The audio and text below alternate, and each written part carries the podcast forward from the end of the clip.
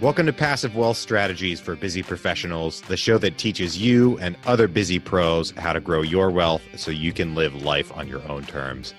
I'm your host, Taylor Loht. Our guest today is Brian Hennessy. Brian is the author of a number one best selling book on Amazon, The Due Diligence Handbook for Commercial Real Estate, and the How to Add Value Handbook for Commercial Real Estate, both of which can be found on Amazon and in the show notes. He has been brokering, investing, and generally involved in real estate for over 30 years. And now he shares his knowledge so you can learn from his experience. He also offers an online course to help those struggling or wanting to learn more about real estate and what it has to offer. That's called the Due Diligence Video Course, which can be found at courses.impactcoachingsystems.com. And again, there's a link in the show notes. So, Brian, welcome to the show. Could you tell us a little bit about why we as passive investors need to get good at due diligence in deals, maybe when we're just investing alongside a an experienced syndicator? Absolutely. I'll give you a little context to uh, put it in perspective. Uh, I had been a commercial real estate broker for over 18 years when a client of mine uh, who had started a real estate investment firm asked me to come over and work as his vice president of acquisitions and dispositions. And I thought that would be a natural slide for me uh, because I had been a broker for so long. But what I found out once I got there was it was very different. Being a broker and being a buyer of the commercial real estate was, in fact, uh, different in many different ways. So once I got there, we had started uh, doing a couple of large transactions and two large office buildings from a Canadian investment firm. And the vice president quickly found out that I was a neophyte when it came to buying large office buildings and took me to school.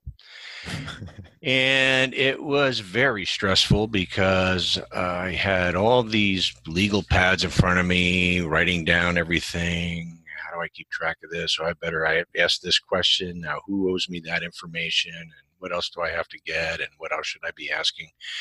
And this went on for through the whole due diligence period. I couldn't wait for it to end. I was as the due diligence period wore on, I, the heat got turned up, and I just had people asking me for all this information, promising me information, and I was so glad when we finally closed escrow. And then a couple weeks later, I got called into the investor I was working for his office, and he said, "You know, how'd you miss all this stuff?" And I was like, well, "What did I miss?" And then he started running down, and there were some critical things that I just to because I I really was trying to remember the stuff and didn't have a system and it was embarrassing and humiliating in some instances expensive. So uh, i decided you know what? I'm not going to reinvent the wheel every time i i do this and have to buy a piece of investment real estate so i'm going to uh, create a reference manual for myself. So that's what I did over a six year period of buying over 9 million square feet with him um, all over the country of different properties. A lot of it was office, but we bought a hotel and some retail stuff. And, and it was uh, it was a great learning experience because we were buying a lot of property in a very short period of time with a small group of people. So we really had to be on our A game.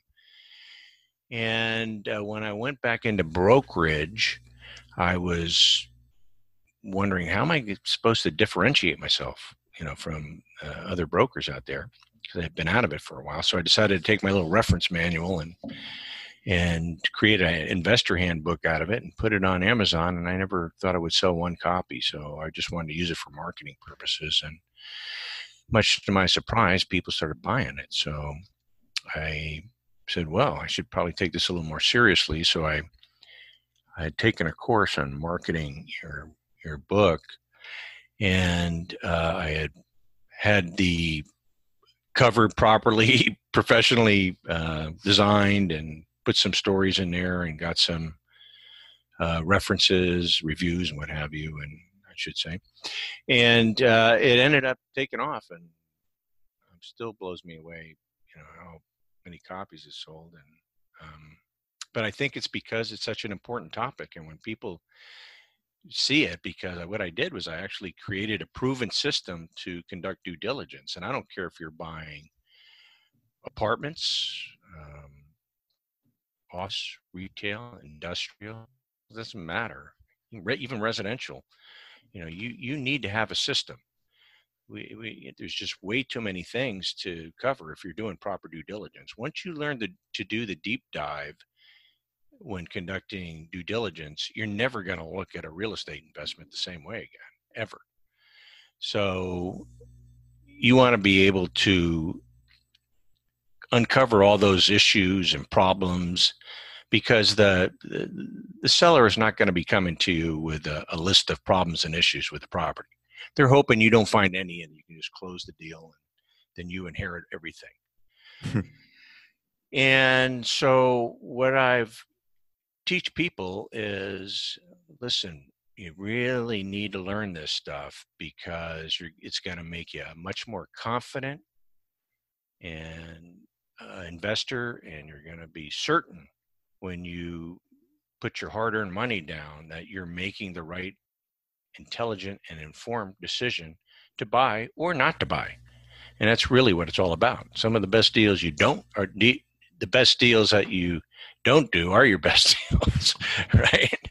And I, that, that happened to me, where I just finally went, you know, went through, did all the due diligence, and said, "Whoa, you know what? There's just way too much hair on this. This is not for me," and I walked. Very interesting. So, as but as a passive investor, you know, I in a in a way, I mean, I expect the the syndicator that I'm investing with to do a lot of this due diligence, but to what degree as passive investors are we responsible in many ways to ourselves to do a lot of the due diligence on the property on our own? You know maybe fly out do a physical inspection check the rent comps do you know i don't know it's probably not a good idea to start calling tenants or anything but um, call a property management company and just maybe get to know them a little bit get a little bit comfortable with them you know where to, what level of um, of effort should we be putting into vetting our own private investments? Well, once you learn how to do it properly, you're going to be asking those questions. If you're going to go into a syndication with somebody, you're going to be much more informed about what they should be looking at. And you can ask them the questions. You know, what is the uh, competitive set doing with the rents compared to the subject property? You know, what's the historical occupancy in the area? Uh, you know, what what's the job growth? What's the rent growth? What's the population growth? What's the you know? I'm assuming if you're going to a different city, you're not familiar with, but you might not know that about the city you're in, right? yep. So, um, but there's a lot of questions you should be asking: physical, mechanical, financial, leases uh, you know what's going on in the city have you gone down there is there any code violations they have any pending uh, code compliance issues that the property may need you know there's a bunch of stuff right and by the way you should be talking to the tenants not necessarily as the syndicator's limited partner because he's supposed to be doing that or she's supposed to be doing that whatever the case may be but um, uh, you need to understand this stuff. If you don't, then you're just throwing the dice and you hope it all works out. And I call it belt and suspenders investing because uh, it's really it's really like a game. You're going in there and you're really trying to find all the hidden where all the bones are buried. You know what I mean? Mm-hmm. And when you learn how to do that, and you can use that to your advantage as op- as an opportunity once you've collected it, because very rarely is the price you enter into when you sign the purchase and sale agreement or you open up escrow is the same as it is after you've done your due diligence properly and you've gone through the investigation of the property. Why? Because you've uncovered all those issues that you weren't aware of before, right? maybe it needs a new roof. Maybe it needs, you know, who knows? You don't, you don't know. Maybe there's things in the lease that are uh, have a negative impact on the financials. Maybe there's something you found out that's going on in the area that's a large employer is moving out and there's going to be a lot more vacancy. I mean, there's there's a myriad of things that could go wrong. So you just want to make sure you've done all your homework and you're prepared for it. But once you have that list, like I said at the at the beginning, uh, the seller's not coming to you with a list of problems, right? They're hoping you just do a cursory look and okay, great, and that's it, you know, and put up your money, go non-refundable with your deposit, and get it done. But if you're doing your homework and you've really drilled down and you've peeled back all the layers and you find out a bunch of other stuff that's going on with it, then you can go back to them and say, hey, look, you know, the price that we came in at is uh, before I knew what was going on with with the property with these issues, and let me uh, go through the list with you. And you're very specific, and you've got your bids, et cetera, blah blah blah. You know, then you go and you know, yes, not all of these things have to be done today or this year, but it's coming up here soon. And so therefore I, you know, I'm going to need a discount. So, and then whatever that number is, then you, you may end it just, I always tell people it's not, um, you know, what you're saying, it's how you're saying it to them. Right. Mm. And, um, you'll get the people that'll say, well, you know, I'm not selling my property to you. Okay, well, then you have a business decision to make. You still want to buy it anyway? Personally, I've said, uh, okay, fine. You know, if you decide to come back, and you know, I may still have an interest. You know, and sometimes they do, and then sometimes you'll get a call back a few months later that they'll say, hey, you know, we had an escrow again. They came up with the same issues. We think you're more qualified. We're ready to sell the property to you. Okay, well, I don't think I'm quite interested at the number we were talking about. Right. Depends on what it is and where it is, right? So um, it's all a negotiation. Sometimes they never call you back, which is fine with me on certain issues. I just pass. I don't want to take it on, right?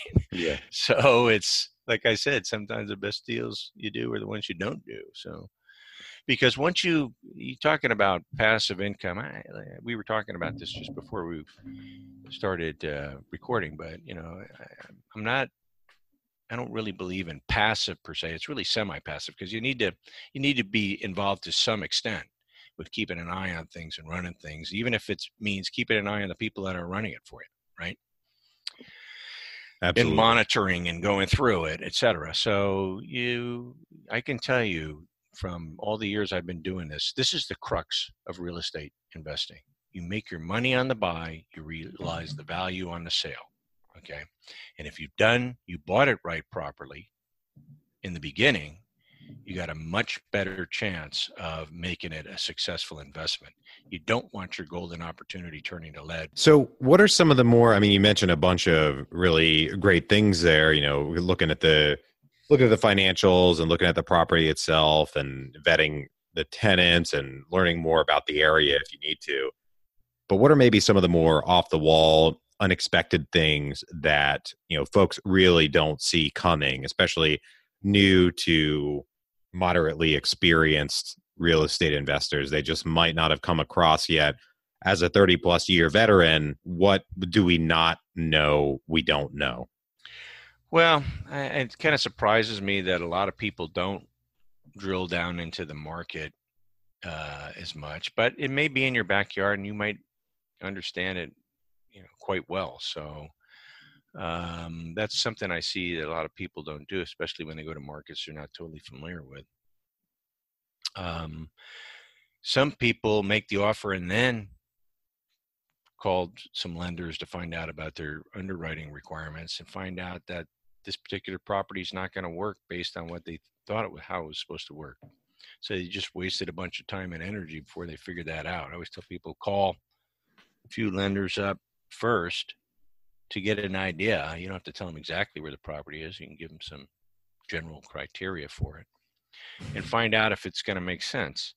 You know, it's also amazing to me. A lot of people will not go down to the city and check out to see if there's any code violations or any pending compliance issues that the property is going to have to be brought up to code with uh, if in case you're going to do some renovations or what have you. Um, the other thing that really um, throws me for a loop is they assume there's no issues with the existing tenant leases. You've got to comb through those very carefully. They, the, the most innocuous looking little provision could be a, uh, the death knell for the for the property, right? Mm. Right. Let's say if it's a, um, mean, pick a pick a genre, but if it were industrial or off, whatever it may be, if the lease in it gives them a fixed option for another five, ten years, then basically you're, and it's below market and the market is rising, well, basically you're stymie the value of the property. If they have a cancellation termination provision in there that they can exercise in the not too distant future, you're going to have a problem if they do that, right? You're going to have vacant buildings. So you better, unless you're comfortable with that idea, you better figure out, you know, how long it's going to take for you to get it leased and what the reserve should be and uh, carrying costs and retenanting costs and all that stuff. So you, you have to be on your game. You have to be paying attention. You're always uh, during your due diligence period and beyond adjusting your underwriting, your financial analysis when you're buying the property. Mm, absolutely. So we talked a little bit before we started recording about you, you and you mentioned before that um, you've invested in hotels and uh, from time to time i will meet say an accredited investor maybe a doctor or somebody that is particularly taken with hotels. They see them as a fantastic cash flow investment opportunity and they're more interested in investing in a hotel than maybe multifamily or mobile homes or self storage or office or what have you you know and, and what's your take on that as far as a passive investment opportunity goes uh, from your knowledge base i really wouldn't consider a hotel investment a passive income necessarily because it's really an operating business. I mean, it does have a real estate component to it, but the property that we bought, for instance, was from a uh, very well known international hotelier group that it wasn't their flag uh, on it because they bought it in a portfolio sale, but we bought it from them and um, we had not purchased uh, really as much a learning experience as anything. But what we found out is we not only inherited this hotel with some issues, but we had 125 employees there because it was a 377 room full service hotel, meaning it had a restaurant and bar and all that stuff. So, and it was in a tough market and uh, it was really uh, struggling to just make ends meet. So it was a real uh, value add investment opportunity for us. But we ended up surviving um, and making uh, a, a nice profit on it. We bought it, I think, for seven and a half million dollars and sold it for like thirteen million dollars two and a half years later. So Wow. And we probably put about a million to a million and a half into it to to kind of upgrade it. But um, it's it's a the like they say, you know, it's like a boat. Gap days of the day you buy it, the day you sell it. so, so uh, at least it was for for me anyway. But um, it's it's a it's a very different uh, type of business, and uh, it can be lucrative, but if the economics the, the the economy turns down and the economics change then you're struggling to keep your doors open and that's a whole different story so uh, it's great when it's good and it's terrible when it's bad so hmm. that makes a lot of sense uh, but uh, given that return you made folks might not be per- completely dissuaded from uh, going after investment opportunities but the point is taken there was a lot of pain along the way and uh, yeah. spent operating that property yep. Absolutely. A lot of lessons learned in that one. So, your video course, I mean, I mentioned it right at the top. Could you tell us a little bit more about what's in it, why folks might be interested? Absolutely, be happy to. What happened is I've, I've been out doing seminars for a while, kept getting people asking me about, are you going to do a video course? And after hearing it a lot of times, I finally decided, you know, I really should do that. And I ended up putting one together, and it's out there now. The due diligence video course for commercial real estate, and what it is, it's 16 modules of how to do the deep dive uh, on conducting due diligence when you're buying investment property. And it has uh, transcripts, um, it has action items in each module, it has um, uh, forms that I use in my investment business and sample proposal leases. It really has everything you need to get started, plus uh, uh, plethora of just really ve- very valuable information. And uh, people, it it la- basically lays the foundation for your investing. You, you you're never again going to look at a real estate investment in the same way after you learn this material. It's really the crux of real estate investing. And as I mentioned earlier, I don't care if you're buying a duplex, um, a large office property, a small office property, a little retail store, an industrial property that's multi tenant or single tenant or whatever the case may be, or a skyscraper, a mall, regional mall. I mean, the fundamentals remain the same. Once you learn what you're looking for and the questions to ask and the checklists and all of those things, you're going to have a new confidence in yourself that's going to come across to those who are trying to sell you the investment, whether it be a broker or a seller. Uh, they're going to be a lot less likely to play games with you when they know. Uh, I would tell people check it out.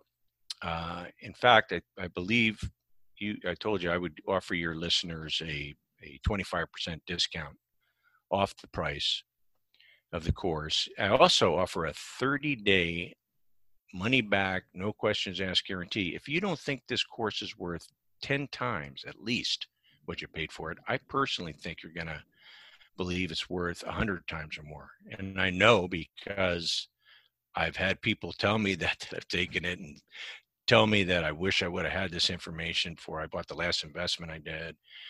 And it's if you if you're not happy, if you don't believe it's worth exponentially what you paid, just send me an email. I'll happily refund your money.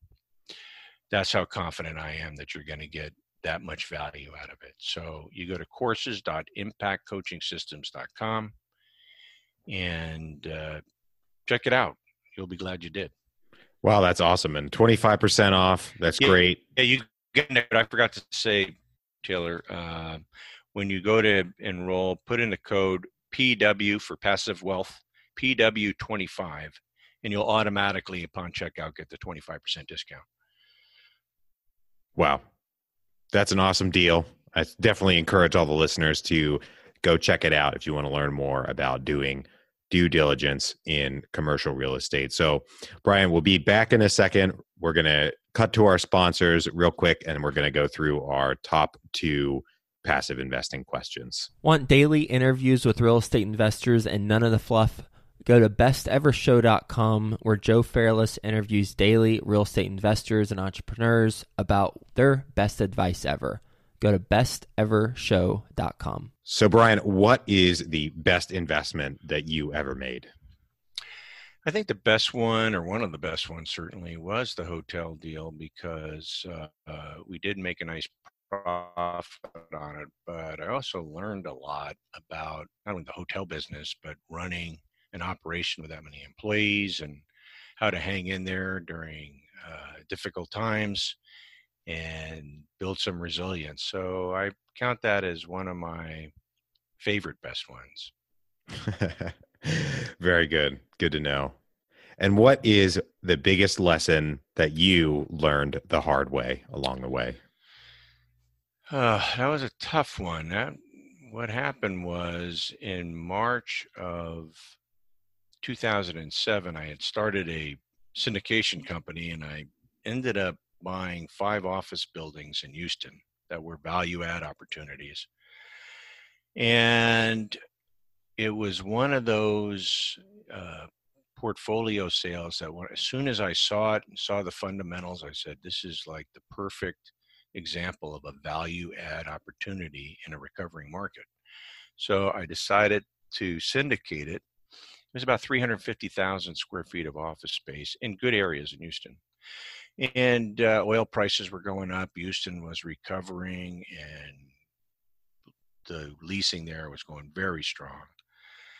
A lot of mergers and acquisitions. And then what happened was we leased up and fixed up and leased up the properties and put them back on the market just about the time when the crisis was starting to uh, come to uh, news attention.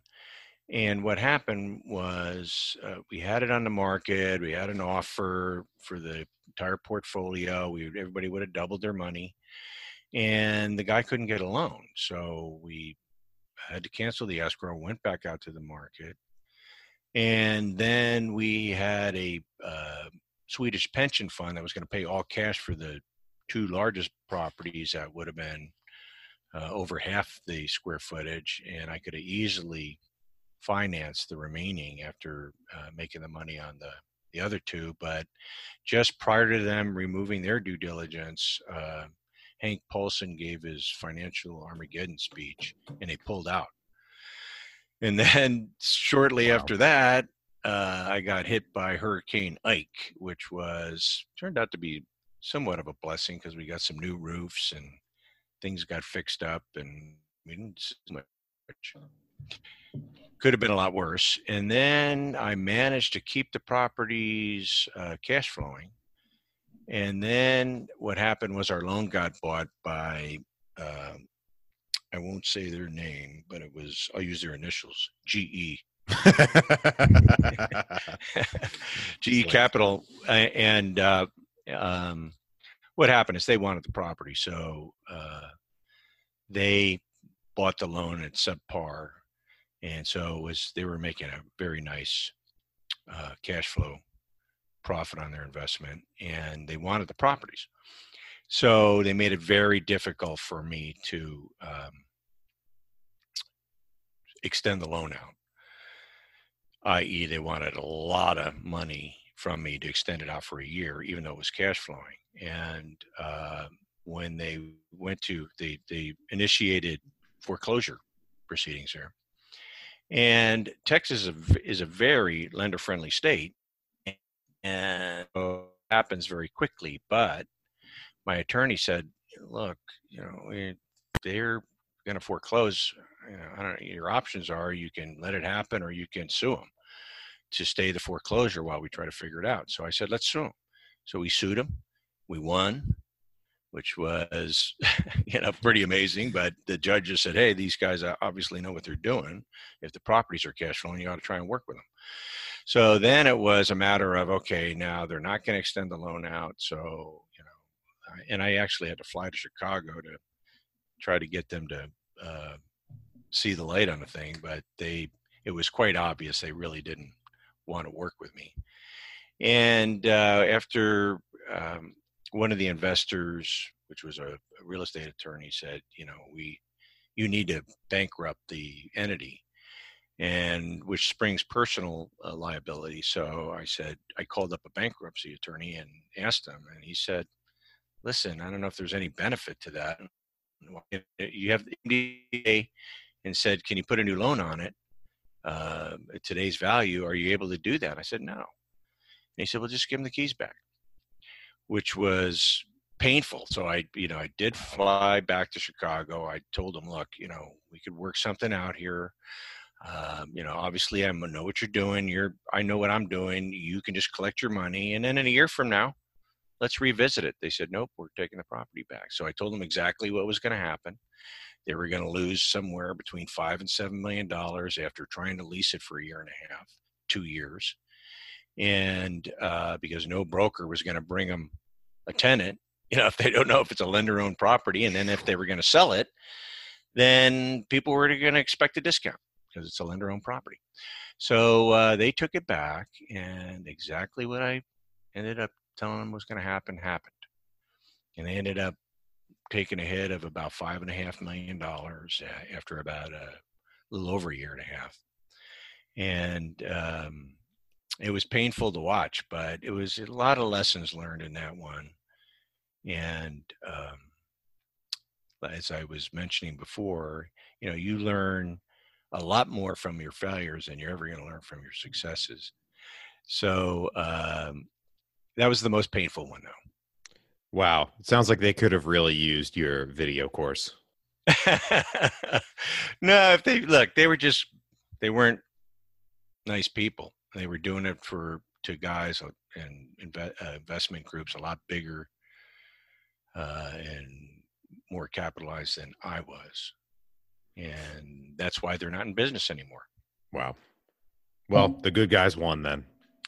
I guess you know. I just like I said, I, you know, I, I learned a lot of lessons from that one, and to me, that um, you know, if I had to take uh, any silver lining out of that whole uh, scenario that happened to me was after going through what I went through, uh, I think I could just about handle anything that's thrown at me. So that's good. That's good. Wow. Well, thank you for that story. Brian, where can our listeners get in touch with you? Uh, they can reach me at Brian, B R I A N, at impact coaching systems with an S dot com.